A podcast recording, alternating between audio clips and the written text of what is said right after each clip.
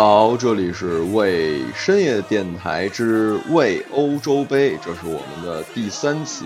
呃，能做这期节目呢，也是因为小组赛到目前为止九点的比赛已经没有了，然后剩下的呢都已经是这个呃零点啊，包括三点的。现在录音的时间是六月二十二号。今天晚上就比较不友好，连凌晨的比赛都没有。呃，即将呃开的是这个凌晨三点有两场比赛，而且呃后面的比赛我我没有看得很全啊，但是好多都是同一个时间，然后两场同时开的。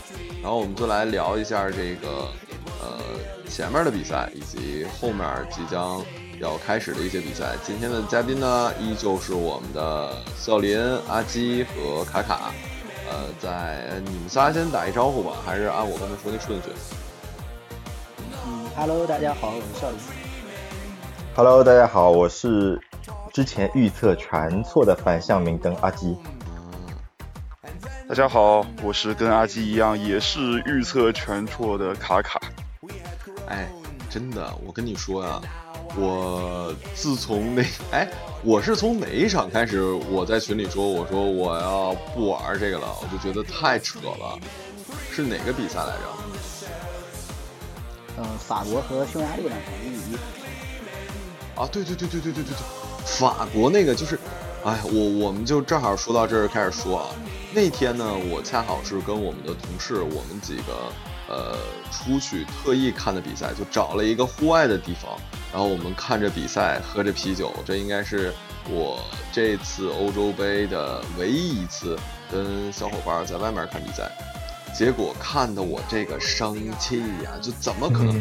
就是在我法国队刚亮相的时候，我在之前的节目里也说过吧，我觉得姆巴佩那么快，是吧？还有那个格里兹曼，是是不是格里兹曼？我生怕我说错了。对对对，格里兹曼。就是我觉得他们跑的都那么快，然后技术都那么强。匈牙利，我不是说匈牙利很差，包括我刚刚那个另外一场里面，我看北马其顿也很厉害，但是我觉得跟法国，它没有什么可比性啊。然后我买的是那个让，呃，那什么来着，让，呃，让球的法国让球，然后法国胜吧，应该是。结果那一场是不是一比零来着？一比一，一比一。哦，对，居然还是一比一！哎呀！而且是到很后面，下半场很后面才扳平的。一开始一直是匈牙利领领先的。是，就是我觉得他们是故意的吗？我他们怎么能做到？嗯，你们你们对于这场比赛有有什么想说的？或者说你们也可以说，呃，我们先说这一场，然后我们挨个再说一下前面的那几场吧。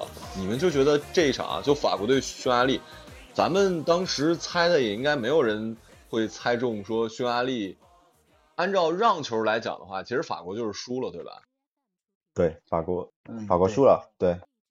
对啊，就是你们怎么看这场比赛？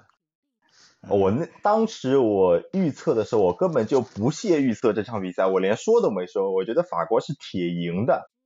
嗯。但我也没想到他真的会打平匈牙利。但是，呃，整场比赛来说，其实对我印象最深刻的是匈牙利的那个主场。真的太恐怖了，完全就是球队的第十二人啊！对，对，对，对，对，对，好久没有看到一个球场里面几乎是座无虚席的为一支球队加油呐喊了。就自从疫情发生之后。我特别之前听，哎，不是之前听，现在也是我从高中开始听的一个叫南秦五零幺的节目，现在叫麦克风了，是我们吉林省的一个脱口秀节目，我一直在听。然后他们俩就说，他们的有一个听众，他们做广播节目已经十多年了，然后有一个听众就是之前一直在匈牙利，然后就跟他们俩透露了，就是说匈牙利呢，呃，是好像是啊，这个消息不一定完全准，就是整个欧洲杯。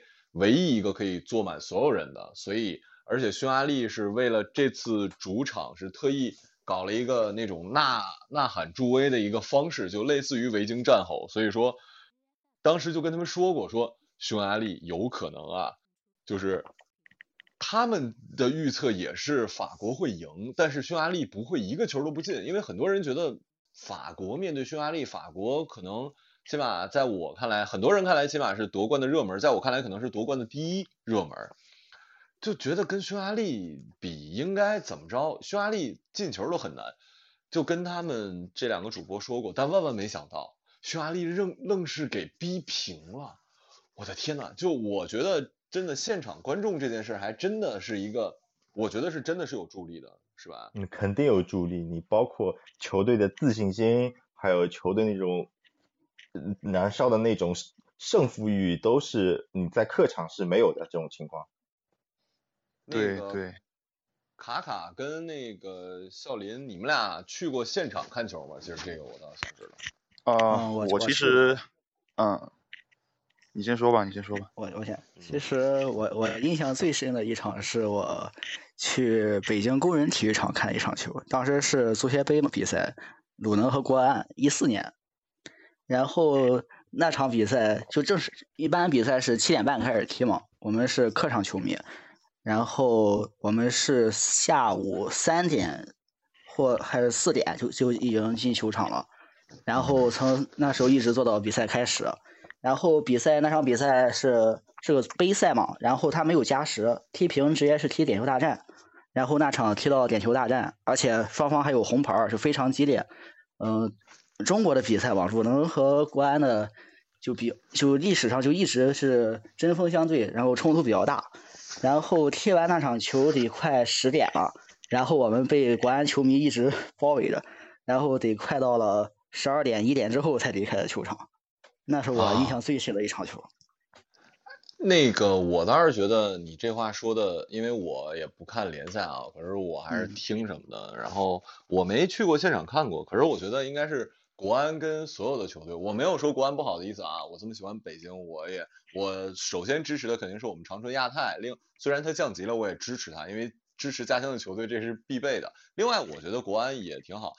但是啊，我觉得国安应该跟所有的球队似乎就是，咱不说他是不是曾经啊，我也是听了一些球迷节目，就是曾经确实是吧，这个经骂呀或者什么什么的比较冲突比较激烈。但是也得承认，应该。国安应该，国安的球迷文化上应该是中国联赛做的最好的吧？对，一个是怎么说呢？国安还有一个，我认为是上海申花。啊，对，不是说德比就是呃京沪大战嘛？就即使很多包括老球迷都会觉得，即使恒大是吧，花那么多钱买了很多了，可是真正的。中国国家德呃俱乐部德比的话，可能还是说申花和呃国安，对吧？嗯，老牌的球队包括鲁能啊、国安啊、申花，这就是几乎这三支球队就一直比较强调底蕴的什么的。啊，哎，对了，你是山东人是吗？嗯，对。哎，那那我因为我知道我看过国安的现场啊，不是，我不是看过国安现场，因为我看了很多视频，因为国安的视频，球迷的视频实在太多了，就是国安会被别人呃骂成，比如说啊这个绿毛龟啊什么什么之类的。就是你们你们山东鲁能的话是有什么？我不我不是说不好的点啊，那个国安也有绿玉林，我特别害怕有人误会我的意思，就是那鲁能是有什么吉祥物或者说什么什么东西的吗？或者你们的助威方式有什么特别的吗？你们应该也也想了一些那种就是什么口号什么之类的吧？嗯，我们山东球队嘛，鲁能队，然后现在改名叫就山东泰山了，他从一开始就是叫泰山队嘛，从一九九八年建队嘛。然后一直叫现在，我们包括助威都是在喊泰山队加油。几乎几乎鲁能在的时候，他是最大股东嘛，我们也不几乎很少喊鲁能队，都是喊泰山队。泰山那个山东的一个一种文化的象征嘛。明白。那你们你们有什么吉祥物什么之类的吗？吉祥物好像也也不是也也不是吉祥物。那那我们就这么说吧，他们骂你们会骂你们什么呀？啊，骂我 骂我们就比较难听了，都是都差不多。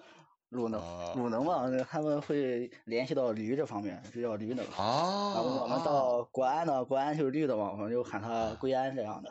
啊。我怎么感觉这期节目好像不能播出了？没关系，没关系，不会的。就这玩意儿，这这都是一种文化，就是很多球迷文化。对，就是球迷在这个赛场上，或者说这那个场子里头，大家是相互肯定是我我觉得啊。你是要有这种竞争的感觉在的。下了场，大家也是可以做朋友的嘛。就那个现场那种感觉不一样。那那个卡卡呢？卡卡看球是那个在哪儿看过呀？呃，我第一次看球其实比较晚，就是在我高中毕业的时候，那个时候就是学业的压力也比较小嘛。然后，嗯，那个时候国足正好有在踢世预赛，当时是十二强赛，然后在武汉其实。我上期节目其实也讲过，在武汉，在一七年八月份的时候，八月三十一日，在武汉是中国对乌兹别克斯坦，然后那一次是我跟几个高中的同学一起约着去看嘛，嗯，哦，因为我从小出生的那个城市可能没有什么俱乐部之类的，所以还是比较期待的。然后当时全场就是坐满了那种，坐满了中国人，不是那种中国人，坐满了红色的海洋，对，那个冲击特特别的特别的强。然后就全场都会在球员拿球的时候就会呃呐喊助威，然后在对方拿球的时候就开始一片嘘声。哎，对了，因为啊，你说，你继续说。嗯，就一片嘘声嘛，然后对面的球员就是经常会出现一些很低级的失误，然后一失误我们就会鼓掌，然后开始欢呼。所以其实 跟刚才那个阿基说的匈牙利这场比赛这么多主场好像有。嗯，八万人还是多少七万人？因为我新闻有点记不住了。这个对法国队的影呃发挥肯定是有很大的影响的。哎，因为我这前两期聊的时候，呃，可能阿基和笑林也会平时也偶尔踢球什么，但你好像踢的比较多。那你作为球员的时候，曾经感受过，就比如观众很多的时候，或者你们作为主场什么时候，你作为球员的感受会有什么呢？就是如果是你的主场的话，以及你的客场的话。虽然咱咱不是说特别厉害的，比如说俱乐部什么，但我觉得你们肯定也会踢这种，嗯，然后你的作为球员的感受会有吗？呃，也不是说主客场吧，因为我们学校的这种比赛还没有到这种程度。明白明白。嗯，就比如说可能我们观众来的比较多，然后对面球队可能去的比较少，那这样我们的赛场上呐喊声就会大过对面嘛。然后场上听起来其实就跟。嗯，比如说有些人会去跑一些三千米、五千米的长跑，当然我高中也去跑过，然后跑过自己班的看台的时候，就会听到那些呐喊声，那个时候你就会觉得我虽然已经挺疲惫了，但是听到这个声音之后就会满血复活，就又开始。所以，对，所以这个精这个精神的这种感觉是实际上是真的会转化的，是吧？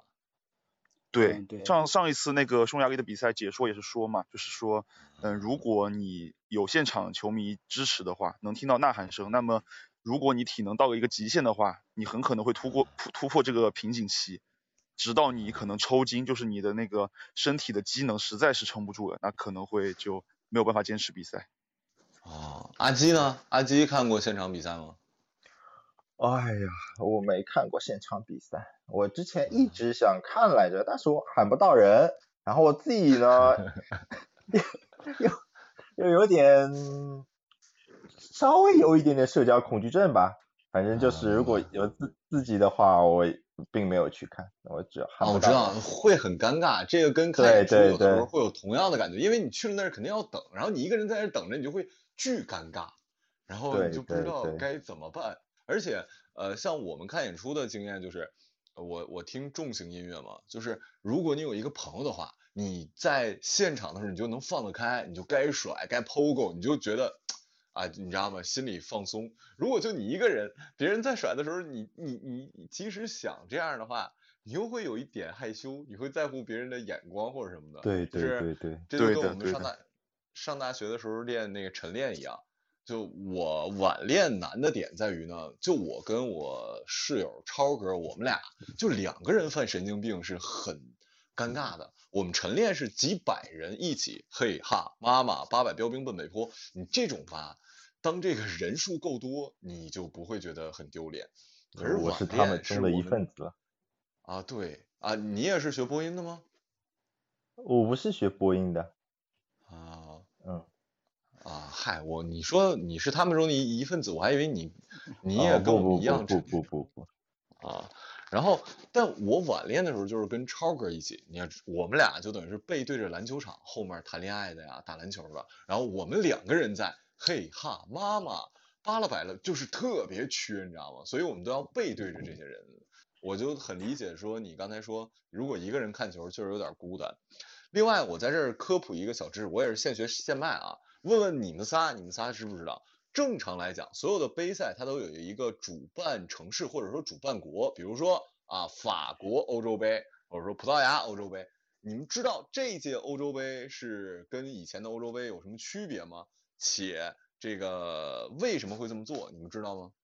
哦，我知道，因为今年的欧洲杯好像是第二十届，反正是整数届的欧洲杯，然后正好又遇到了疫情，所以应该是十二国联合承办。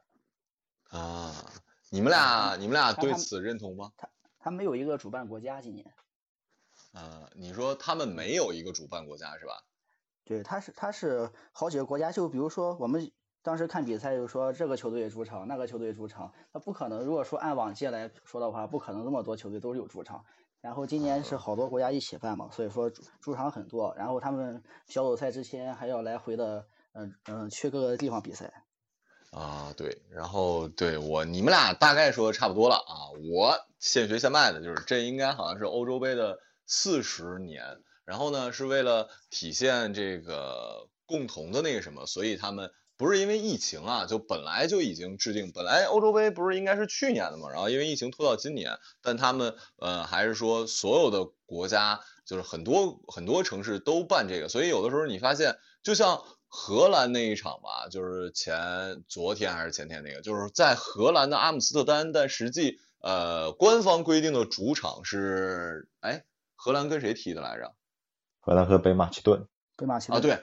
对，但实实际上荷兰穿的也是客场球衣，然后北马其顿穿的其实是主场球衣，可实际举办的城市是在这个荷兰的阿姆斯特丹，好像是对，所以说这个是一个叮咚小常识啊。然后咱们可以说比赛了，那个刚刚我说的是法国对匈牙利那一场，让我简直是太，唉，太难过了，我就觉得他们博呃他们的体彩公司啊，真的是一个。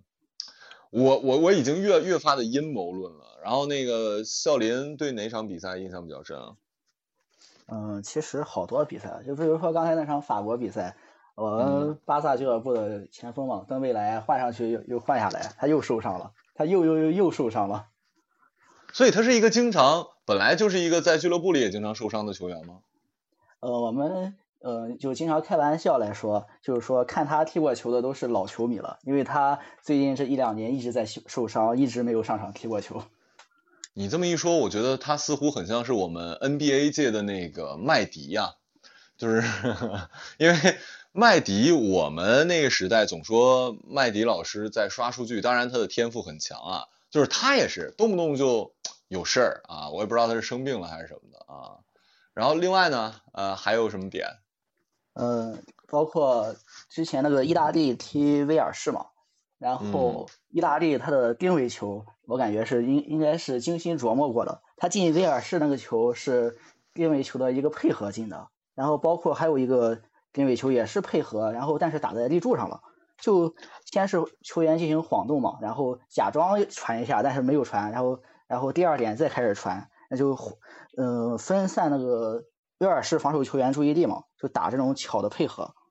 哎，你说这个我想起来，是不是你说这一场啊？就是他们的那个是，好像那球飞起来，他直接从应该是我们看画面，应该是左左边直接扣的，是不是那场比赛来着？我忘了，反正我就记得那进球特别的神。然后有两个球好像不是被判了越位，就是判了什么来着？你你们你们能想起来我说的是？是哪一场吗？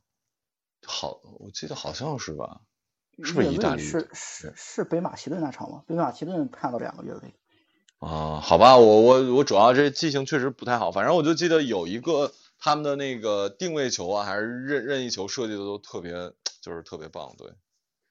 嗯，还有荷兰踢北马其顿，然后啊对北马其顿老老队长那个潘德夫下场的时候。他的球员全都在列队，然后那个欢送他。他应该是他的最后一场国家队比赛了。对，然后他也是听说是之前呃本来就要退役，就本来本来他是准备踢完欧洲杯嘛，结果去年因为疫情拖延，他就为了能上这个欧欧洲杯的比赛，所以又去了一个好像肯定不是甲级联赛，好像是以乙级联联赛又又踢了一年，就为了保保持状态，因为运动员这个你只要不持续的这个在竞技状态的话，这身体什么都不太行。然后就我听那场还是黄健翔解说吧，他就说 看着那个呃这位老老球员的头发似乎看见了自己，你知道吗？就是大家 都在那什么。不过我觉得还是挺怎么说呢？呃，这让我想到了另外就是科比当时退役的时候，其实掘金防守的时候我就很有有一点点生气啊，因为我觉得所有人都知道那是科比最后一场，你就稍微放松一点不好吗？结果哇，要不然你知道吗？Star 就是 Star，在那样严密防守之下，我我科砍下五十分吧，我记得还是六十分啊，应该是五五十分，然后完美的啊，从从退那什么，我我说这个的点就在于说，呃，上一场比赛就你说这个北马其顿是吧？然后对那个荷兰呃荷兰队，然后其实荷兰。呃，在一开场的时候又送了球衣，他出为国国家队出场一百二十二次那个球衣，然后大家都很那什么。但在赛场上，其实呃，体育竞技的魅力就是在于我尊重你的很重要的一个表现形式就是我不会放水，我觉得这也挺重要，就是该下腿还是会会下腿，并没有说因为你的最后一场我就哎我是不是为了让你好好好好的这怎么样？我觉得这个是特别好的一件事，对，没错。其实。球员也好，包括刚才我们说的球迷京骂也好，场上是场上，场下是场下，场上的事情我们场上解决就好了，不要带到场下去。对对对，啊，阿基呢？阿基对那那场比赛印象比较深。呃，其实北马其顿和荷兰那场我印象也蛮深的，就是先纠正一下吧，那个潘德夫其实还是在意大利的甲级联赛热那亚效力的。啊，好吧。那我这主主要是我就是刚听完的，因为我是一个伪伪球迷啊。哎，那他还挺厉害的，好像是在那个时候，呃，去年还进了七八个球是吧？对对对对，潘德夫的第一次在北马其顿的效力应该要追溯到二零零一年，也就在这个国家队奉献了自己二十年的职业生涯。那他的职业生涯还真的挺长的，一般运动员没有他这么长吗？是的，他也是年少成名的一个球员。嗯，他是靠什么成名的？你知道吗？他就是靠他的那个年轻时候他那种突破能力，还有一个非常强的一个进攻能力。哦，是这样的，好吧。对。哎，你你该说不说啊？你没去过现场看球，你这这个这个知识还是还是挺啊挺细的啊，还可以的。然后，然后，然后呢？你说了那个这个人名，其实我说说半天，你们俩说两遍，就是我总是想不起来，什么德夫是不是？潘德潘德夫啊，潘德夫啊，老老潘啊，老潘，老潘，老潘，真的挺老了。嗯啊，还有一场，那肯定是葡萄牙和德国那场。啊，葡萄牙对德国啊，二比四。德国这个，哎呀，就是德国真的是，咱们是不是上期说来着？就是。遇强则强，遇弱则弱，但是他好像也并没有遇到葡萄牙之后变强，是不是？其实感觉就是不太稳定吧。嗯，哎，不对，不对，不对，不对，我是不是记记错了？葡萄牙对德国，德国赢了吗？赢了二比四。德国四比二。葡葡萄牙进了四个球，对对，输了比赛。对对对对对对对对对，我想起来，我想起来，想起来，想起来，对对对对对对对，啊，就是这场葡萄牙进了四个球，然后那个比分是四比二啊，对对对对对对，你说你说你说。对这场比赛确实是让很多人都没有想到，这会是一个如此大比分的一个比赛，都会觉得啊，要么某个队小胜，要么就打打平，但是没有想到德国队在那场比赛进攻有那么的犀利，那么的强。嗯，而且其实葡萄牙的右边路整个被打爆了，我那天也在群里面说，就基本上很多进球都是从左边打到右边，或者左边就直接打门。就对边路就防守就形同虚设，对是的，这这也是跟主教练桑桑托斯的一个排兵布阵确实是有一点点问题。他也没有想到勒夫会打一个三二五的一个如此强的一个进攻阵型。三二五，这个应该不是官方出的那个，但是实际上赛场上的站站位是吧？还是说，其实他最开始因为一呃这比赛一开始的时候不都会给出一官方站位吗？他官方站位就是你说那四二五吗？呃，不是，官方站位应该是三四二幺。那是在实际比赛的过程中，两个边翼位，那其实戈森斯和基米希顶的是很靠上的，就基本上和托马斯穆勒、格纳布里、哈弗茨形成了五个前锋的一个态势，然后把葡萄牙的四个后卫一个一个包住。对，而且我在那一场里面，我觉得我对 C 罗有所改观了，就是我觉得 C 罗真的很努力啊，我之前会觉得他。太完美嘛？可是我真心觉得他救的那个球，就是你忘了已经要出边线了。他作为呃那个世界顶级的，他的求胜欲望是非常强的，就已经要出去，他勾回来，然后然后他的队友不是给给打进了是吧？那个进球是这样的吧？呃，对对对，一呃他助攻若塔进的那个球。对，然后我就觉得呃是否那一场让我觉得。我最开始会觉得乌龙是一些真的，就本来我会觉得是一些巧合什么的，当然它也是巧合。可是，呃，像德国这种强攻势，真的就是你不送进去，那么他们自己的队员也会送进去，就是狂轰。我是的，是的。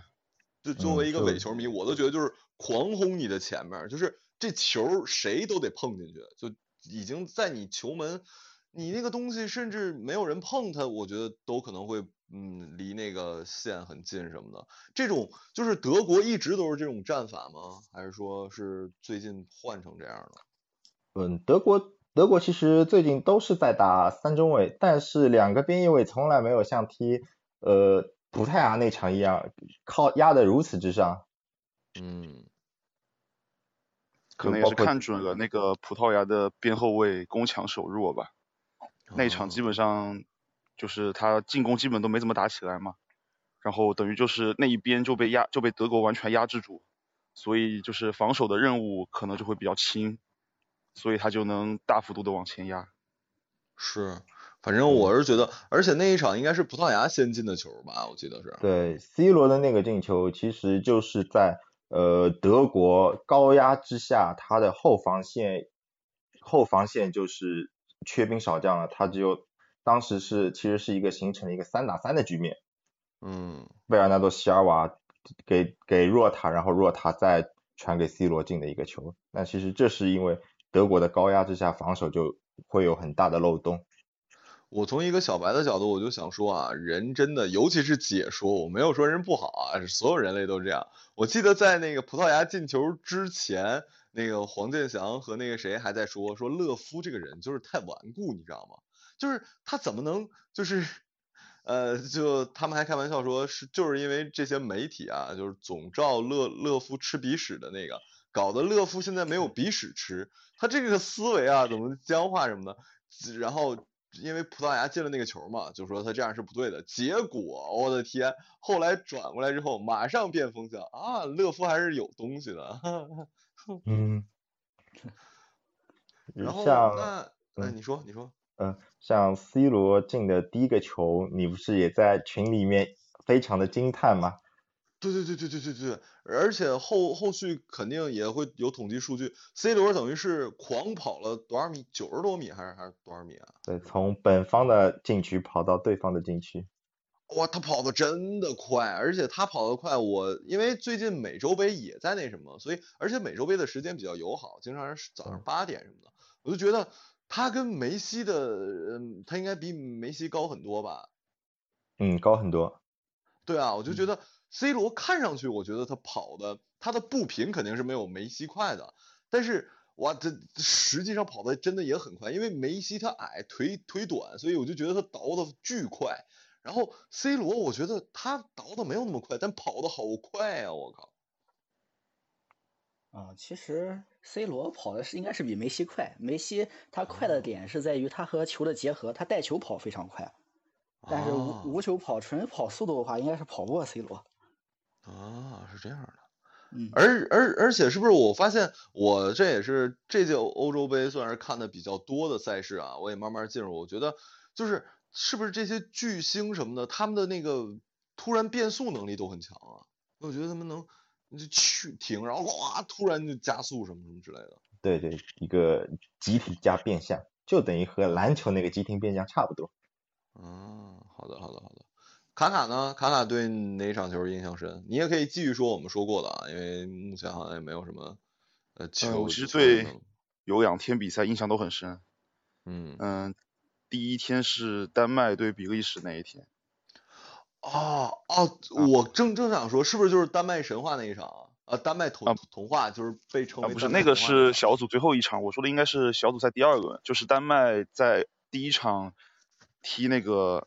就是跟那个埃里克森就出事情那一场之后，他第一场不是输给那个芬兰队嘛？对。然后后面等于一场是要踢比利时，一场是要踢俄罗斯，所以他第二场比赛，嗯，怎么说呢？赛前有预测，可能说因为那个比利时的实力会强很多嘛。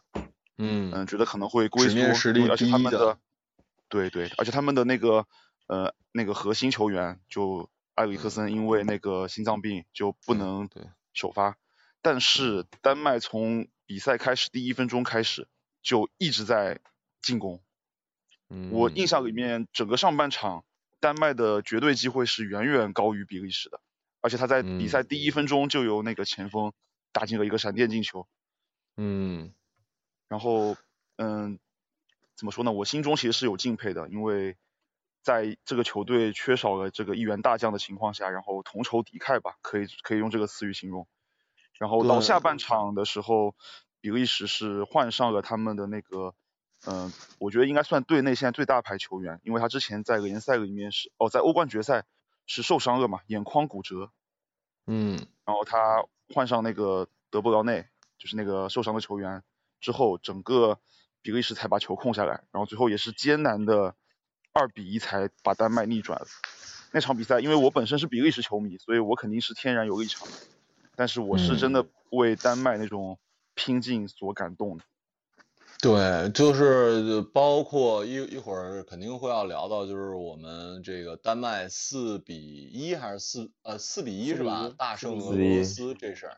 然后呃网上就有图嘛，包括像那个埃里克森刚出事儿的时候。呃，他们不是我，我不知道那个人是不是现在的那个丹麦的队长啊？就是呃，在安慰那个埃里克森的妻子什么的，然后说，我不知道也是不是我们国内媒体自己加的啊？就是说，呃，保证跟埃里克森保证一定要出现什么的。我就觉得，呃，包括像刚才卡卡聊的一样，就是，呃，有的时候悲伤是会成为反而一种特别强的韧劲儿，或者说一种动力，就是我为了你。就是全队其实反而因为这件事，当然我们不不希望出现这种事儿，也不希望这种激励。可是这种事儿既然已经发生了，并没有打消他们的士气，反而这成为了他们就很像是，呃，再举个例子，像李云龙那时候，呃，为了给和尚报仇，或者说为了救秀琴大妹子，就反而因为这样的事情，一件不好的事情，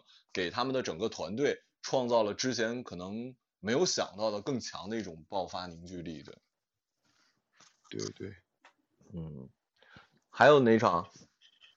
嗯，然后第二天其实我是，嗯，九点跟十二点，然后三点那一场那三场比赛我都看了，就是法国踢匈牙利那一天，嗯，然后第一场比赛大家都说挺多的嘛，然后第二场是葡萄牙跟那个德国的那一场，对，然后我顺顺便因为第二场是。我跟我队友一起在寝室看的嘛，然后看完之后他们回去了之后，我一个人在那边看西班牙的比赛。然后因为上一场我的预测是西班牙这一场是一定要拿下的，嗯，结果就是我真的是被莫拉塔打服了，我 我真的是被他打服了。就第一个进球，我那天发个朋友圈嘛，我说我莫拉塔的进球就算没有越位，也要跟越位沾一点关系，因为他的越他的那个进球明明是没有越位的。然后边裁举旗了，然后他们停止，对他们都已经停止庆祝，往回走嘛。突然那个裁判说进球有效，然后我就那边哭笑不得。然后我以为这场可能西班牙，嗯嗯，你说。我说，毕竟莫拉塔有个绰号叫“越王勾践”。啊，不是，对我我其实刚才想问的也是，因为我是伪伪球迷，所以你们说的这个球员，他是在联赛中也是有这种自带属性是吗？就已经成为一个梗了。对对对，对的对的，就是被自家球迷调侃的那一种。啊，我的天，那还挺挺神的。所以西班牙那一场，因为呃太晚了，很多人都没有看，嗯、包括我个人，其实都是只是对，像比如说我我喜欢的，都是通过这这届大概知道这些人什么的。所以西班牙强强在哪儿呢？他们有什么当家球星什么？这可以介绍一下吗？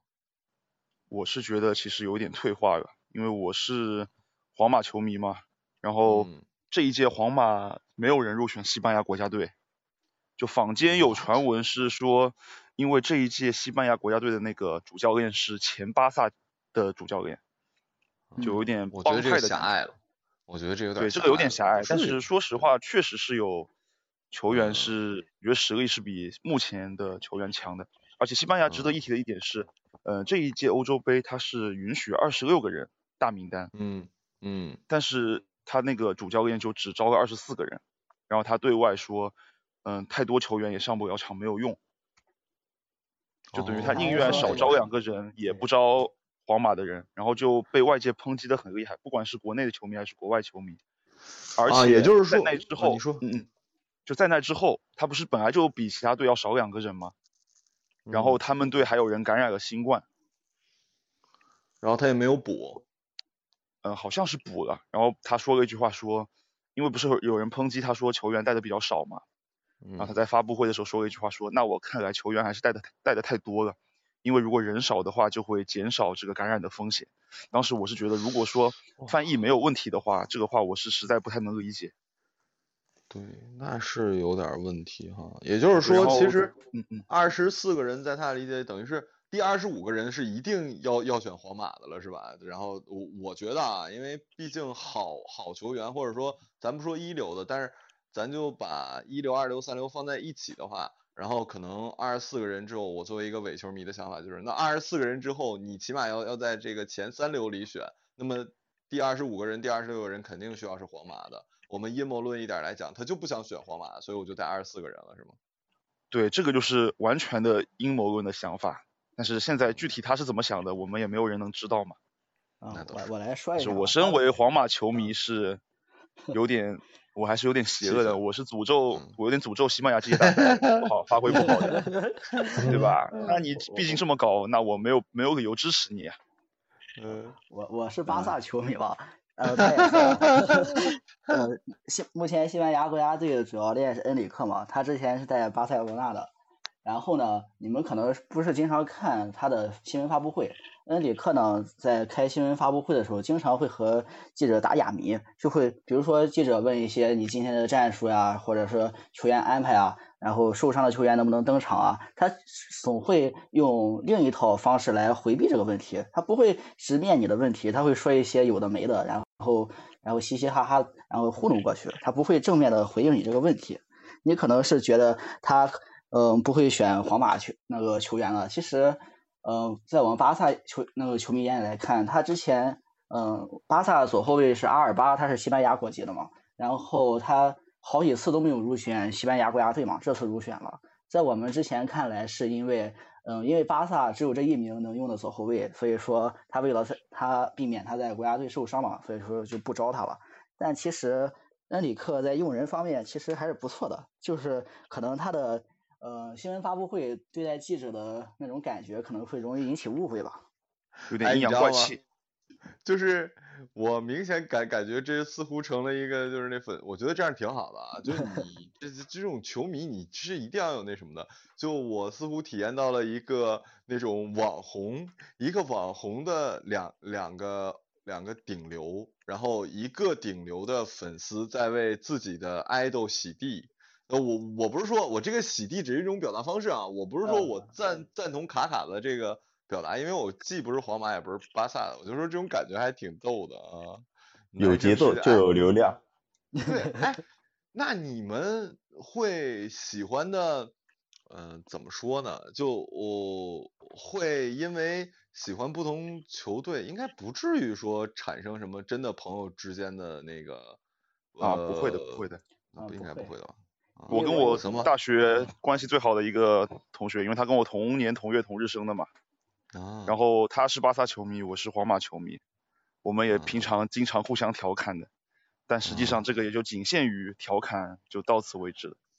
嗯。但是如果两个陌生人，你如果说是这样的话，那就很有可能，因为我也跟你不熟嘛，然后你非呛我一句，那就很可能会喷起来。哦，好的，哎，那我我们快到结尾的时候，当然那个阿基的那故事我还我还是记着啊。我们结尾的时候，我希望大家可以聊一下，就是这个丹麦这次大胜俄罗斯这事儿，因为在在这场之前，我想很多人都觉得丹麦的这个出现概率不是很高了，或者说他可能顶多争一个小组第三，但是万万没想到。加上同组的助攻以及自己的神勇发挥，确定小小小组第二稳出线是吧？我记得是。对，嗯，因为丹麦那场其实只要俄罗斯输，俄罗斯就是铁定小组第四。嗯。然后丹麦如果净胜球有两个，而正好比利时也是能赢芬兰两个的话，那他的净胜球优势就比比利时就比芬兰要高。嗯。而且丹，嗯。嗯，你说，嗯，而且丹麦，丹麦虽然那个输给了芬兰嘛，嗯，如但是芬兰也输给了俄罗斯，同样俄罗斯输给了丹麦，所以他们是之间没有胜负关系，就只看净胜球了。嗯，但是丹麦确实这次的表现还挺有点童话那意思的，我个人觉得是这样的，因为。呃，他们最开始起码在打这一场之前，还是像我聊的，出现形势没有那么明朗。可是，一战，我的天，四个球！我觉得葡萄牙跟德国那个呢，呃，因为德国好像在呃历史上还是什么，起码我看几场，那时候就说德国是比较喜欢造成这种大比分的，是吗？对，七比一巴西。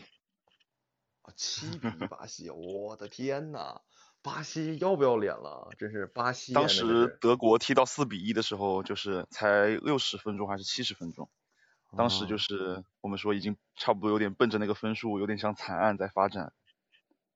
我记得他二十分钟到三十分钟这个时间段疯狂的进球。我的天呐，啊对，所以我就觉得像丹麦这种，所以我个人觉得啊，就是虽然咱都没预料到他对葡萄牙时候会有一个总比分，呃总的这个进球数会达到六个，可是丹呃但我觉得因为是德国，我还可以找那什么，丹麦的话，他们这个比分应该是所有人都没有想到的吧？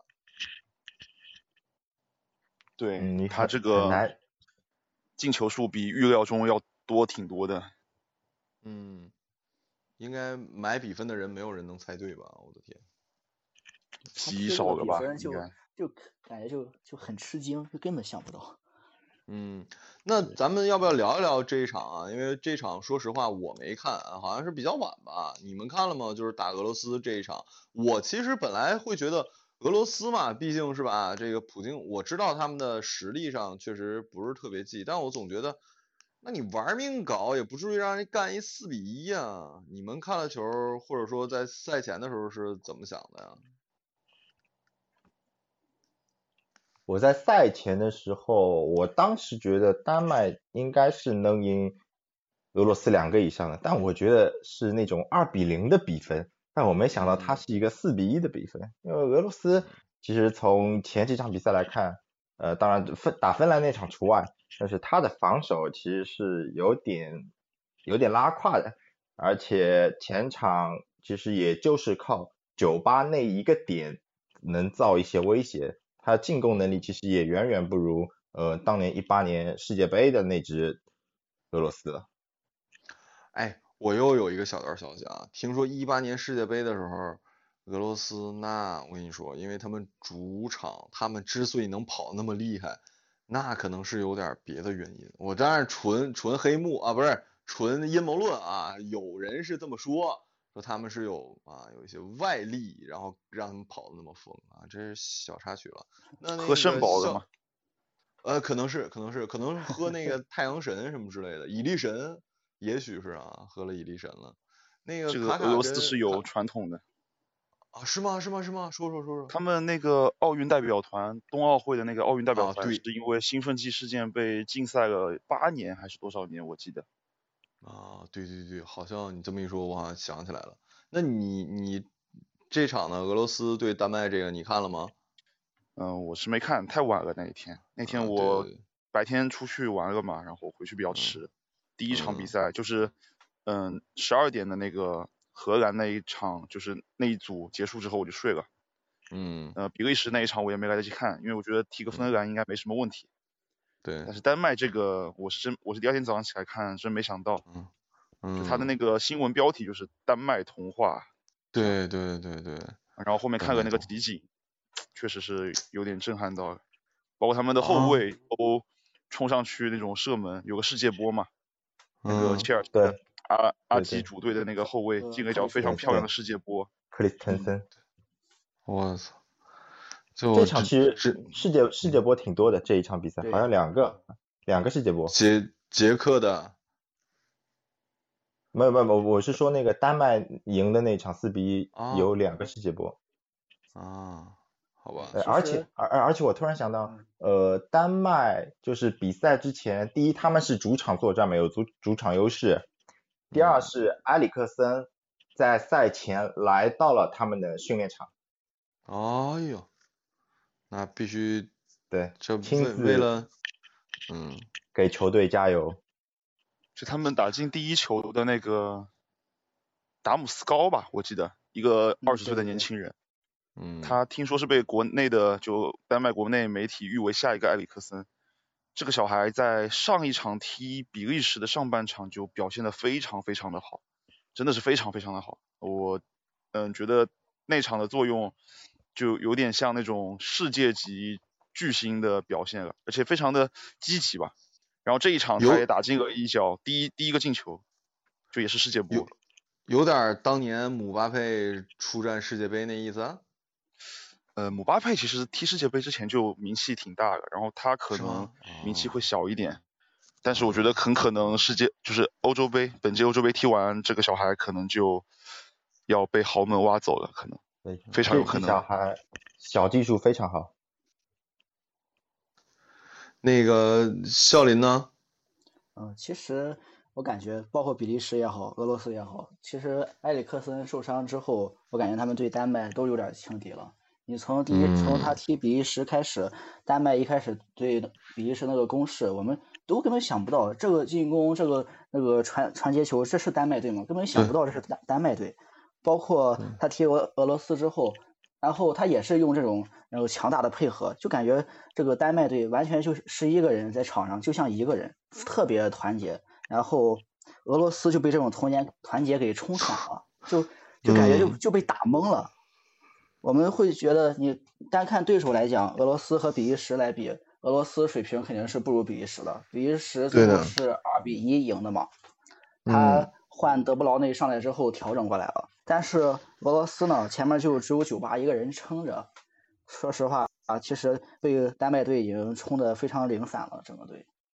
哦，对，反正我是觉得，哎，那你你你们对于那个啊，这个预测我们放在最最后吧。下面环节由我们的阿基带来这个足坛小，就是足坛经典战役，来来来来，好，先帮我艾特一下米兰球迷保护协会，什么意思啊？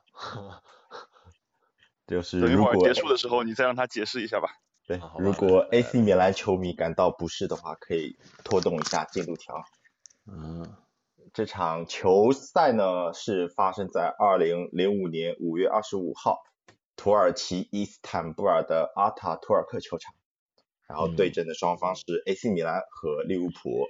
其实这场比赛赛前的舆论是一边倒的看好 AC 米兰的，呃，毕竟当时的米兰阵容非常的豪华，有什么像舍甫琴科、克雷斯波、卡卡、皮尔洛、西多夫，就等等还有都是卡卡呢，对，有卡卡。我偶像，我偶像。都是超级巨星，但那个时候利物浦是一匹黑马，就没有人想到他们能闯进那年的欧冠决赛。嗯然后比赛的上半场进程也跟人们想的差不多，就开场都还没到一分钟，皮尔洛的任意球就帮助马尔蒂尼头球攻破了利物浦的大门。嗯，然后在三十九分钟，舍甫琴科助攻克雷斯波将比分改写为二比零。那虽然这个球这个进球存在一定的争议，因为发动进球之前的防守中，呃，AC 米兰的后卫内斯塔是有一个手球嫌疑的。啊啊啊！呃，那个时候还没有 VR 技术是吧？就对，没有 VR 技术。对，那个时候裁判估计可能就是内斯塔是一个支撑手的非故意非故意手球嘛，就裁判是这么认为的。然后随后就第四十四分钟，克雷斯波上半场梅开二度，就是上半场 AC 米兰就已经领先了三个球。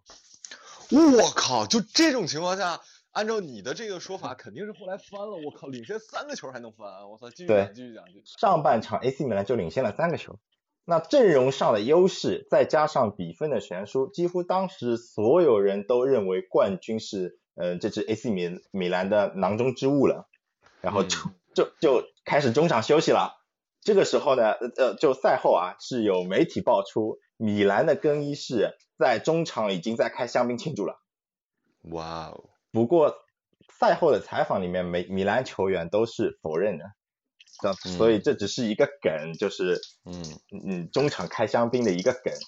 然后嗯到了下半场，有奇迹开始发生了，有第五十四分钟吧，杰拉德的一个很精彩的头球就吹响了利物浦反攻的号角，然后接着斯米切尔的一个世界波，还有阿隆索点球的一个补射，利物浦就在短短的六分钟之内连扳三球，就是从五十四分钟到六十分钟，比分从零比零变成了啊零比三变成了三比三，我操！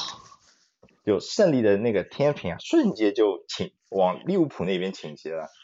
自然最后三比三的比分也是保持到了点球大战，嗯然后点球大战的时候，利物浦的那个门将杜德克站了出来，就扑出了皮尔洛和舍甫琴科的点球，最终帮助利物浦捧起了欧洲欧冠冠军奖杯。就这场比赛可以说是本世纪最经典的一场惊天大逆转，也哦，叫伊对啊，我觉得也叫伊斯坦布尔奇迹。啊，对，就我觉得对于 AC 米兰球迷来讲，应该是伊斯坦布尔惨案是吧？对，伊斯坦布尔的噩梦。啊，因为我是看篮球的，我之前不喜欢看足球的点，就是因为我觉得他们进球很慢啊。我一个伪球迷的感觉就是，你们半天有可能九十分钟啊，再加上补时九十五分钟，可能零比零，我觉得挺没劲。而且嗯看、看了一些杯赛，我发现进两个球基本上就稳了。你刚才说，我靠，仨球最后让人翻了，这人生的大起大落实在是太刺激了。而且那个比赛的含金量非常高，就是一个杯赛的决赛。对，欧洲冠军奖杯。哇我的妈呀，我的妈呀！哎，你所以你那时候看了现场直播吗？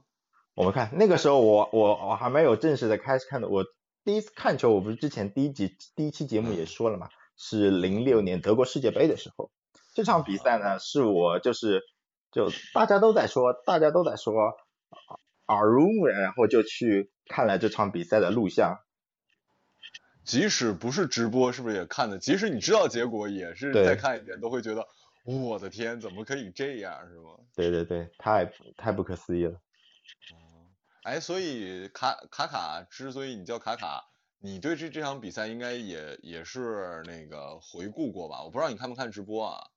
对我回顾过，刚才啊那个阿基讲第三个进球，其实卡卡一个在后场中后场一个非常精彩的摆脱之后，送出了一脚手术刀直塞，应该是第三个吧，我记得。对，第三个应该是第三个三个，第三个，嗯，然后就是那种从人缝当中把球直塞给前锋，然后前锋挑射破门。然后，但是我其实喜欢卡卡是从他转会到皇马开始的，但是那场比赛我是看过的，就是嗯，嗯，虽然米兰上半场进球进球都很精彩，但是结局确实挺惨的。我刚才还想说来着，这真的就是粉丝光环，你知道吗？是整场比赛我们最终输了，可是我的卡卡依旧他传的很好，是吗？问题不在我们。对，卡卡卡没输，这话说的太太对了，卡卡没输。行吧，那我们这个欧洲杯，呃，已经十一支出线队伍都已经确定了，是吧？还是说现在已经更多了？因为我呃，没没没，还没那么多，还没那么多。只有六支。只有六支吗？嗯，好吧，呃，六支今天看到好像说是十一支了。对啊，我今天看微博好像说是十一支啊。对，然后今天晚上还会有一个小组的比赛，那么结束了之啊后可能会再多两三支、一两支球队吧。啊，然后那我们来猜一下，就是未来哪一天的比赛，大家觉得可以值得看一下啊？啊哦，其实我可以猜，我觉得可以猜下这个，就是我之前一直在关注一个问题，就是英格兰队会不会故意把自己 最后一场比对对对赛输掉，我也在说，然后让自己去小组第二去碰，就不要让自己碰上德国、法国、葡萄牙那一组的小组第一对一还是第二？啊、碰到小组小碰到小组第二，因为我是觉得英格兰非常有可能放水，因为他这哦个对阵是在赛事之前就确定的嘛。嗯。然后如果他那个小组他拿了第一之后，他会碰到那个死亡之组的第二名，啊，而他如果只拿小组第二的话，是碰另外一个不那么死亡的小组的第二名，所以我十分怀疑他会故意输，应该是今天还是明天的那一场吧？是英格兰对苏格兰吗？呃，是英格兰对捷克，捷克，捷捷克，好像是今天哦半夜那一场。我觉得呀，哎，你说这个，我忽然有想说的，就是自从捷捷克的那个奇克，是不是叫奇克来着？希克，希克啊，希克，我总总记错。对，我对于捷克这支球队啊，我非常赞同卡卡说的，就是，但我的出发点，我认为这场比赛捷克会赢，但我不认为是以英格兰，英格兰可能会放一定的水，可是从实力上，尤其到目前看了这么多场比赛啊，我觉得捷克是会赢的，因为实力我觉得也是可以的，尤其是越发越看就越觉得真是欧洲无弱旅，他们简直太厉害了。就不光是德国遇强则强，遇弱则弱，我觉得很多队，呃，尤其是我本身就有这种喜欢支持弱者啊，就是看上去弱者的心态，所以我觉得，就我们就拿英格兰对捷克这一场来讲，我也觉得捷克会赢。那个笑林跟阿基呢？呃，我觉得我的，嗯，哦，你哦，那我先说吧。就你说我的想法跟卡卡是正好相反，我是觉得英格兰应该要去争一争这个小组第一的。嗯，为什么呢？因为英格兰的那一组小组第一虽然是会打 F 组的第二，也就是是其实大概率就是德国或者我觉得大概率是德国，就是英格兰其实在淘汰赛当中其实就只有这一场硬仗，如果能啃下这个 F 组的第二，那其实他们的下半区的整体对手的实力是偏弱的，就最强的那个对手其实应该也就是 C 组的第一是荷兰。啊，但如果英格兰拿到了 D 组的第二，他们可能去打一一打那个瑞典也好，去打西班牙也好，他们分到了那个上半组，实力是非常强的。他们虽然可能十六进八对手会稍微弱一点，但他们接下来会遇到意大利，会遇到比利时，哦，反而对他们的一个晋级决赛之路，我觉得还是相对来说下半区要稍微好一些。我今天下午听了我们 My Club 的一个直播，就是人家专业的那个足球评论员，呃，我觉得他说那个点还挺对的，就是看你给球队定的目标吧。你如果定的是最终夺冠，或者说四强，以及说打到决赛的话，那么早碰晚碰都得碰，这就是阿基说的那个。但你如果说给自己就定了一个，比如小小组出线，或者我进一八强就行了，那可能说我有选择性什么。反正他们也是说，觉得，呃，你要说故意放水的这个，他们也觉得，如果，呃，你稍微冷静一点，你的目标定的长远一点，还是不要这么做了。呃，还有开玩笑说了一下，就欧洲人有可能算数也算不太明白，你知道吗？他们可能算的也没有这么清楚。那个笑林呢？其实我是觉得他俩可能会打平，因为打平的话，两个队携手出线。然后，因为还要考虑到克罗地亚现在是一分，下一场他要打苏格兰，他肯定嗯克罗地亚是要奔出线去的，他肯定要多进球。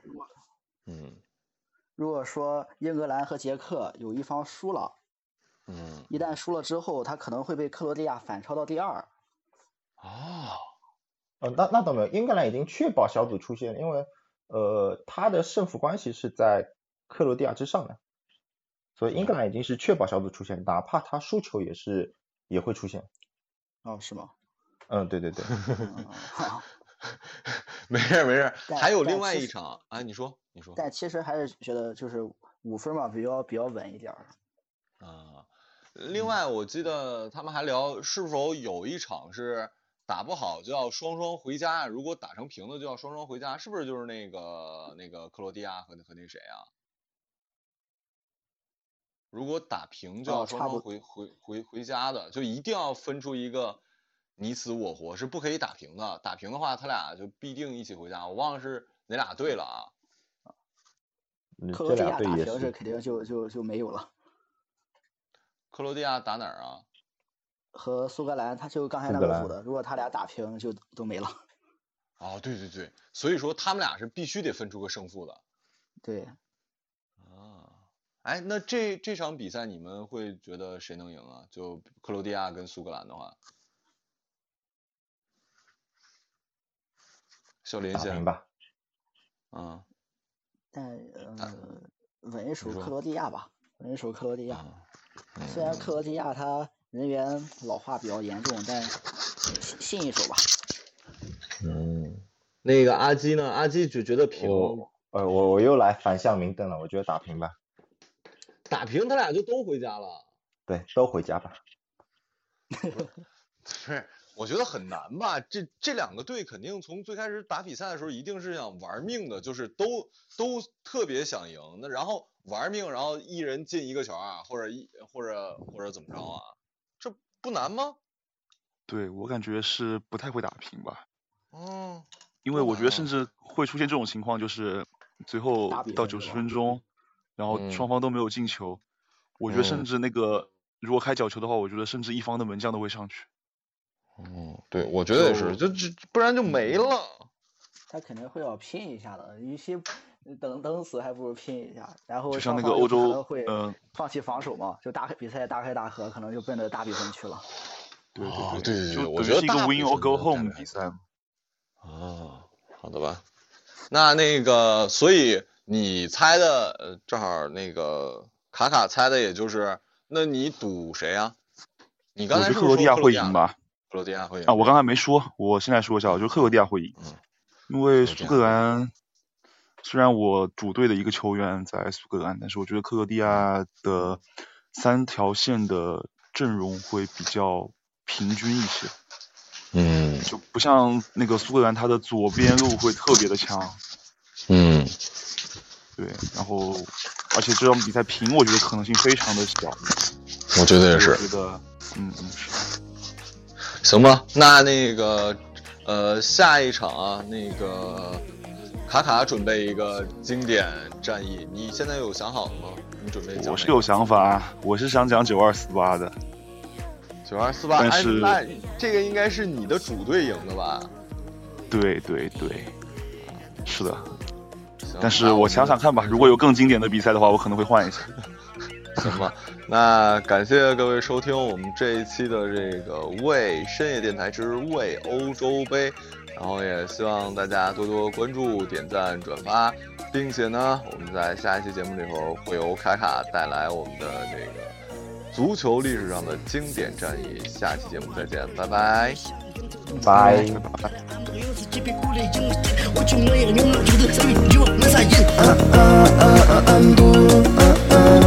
Galiba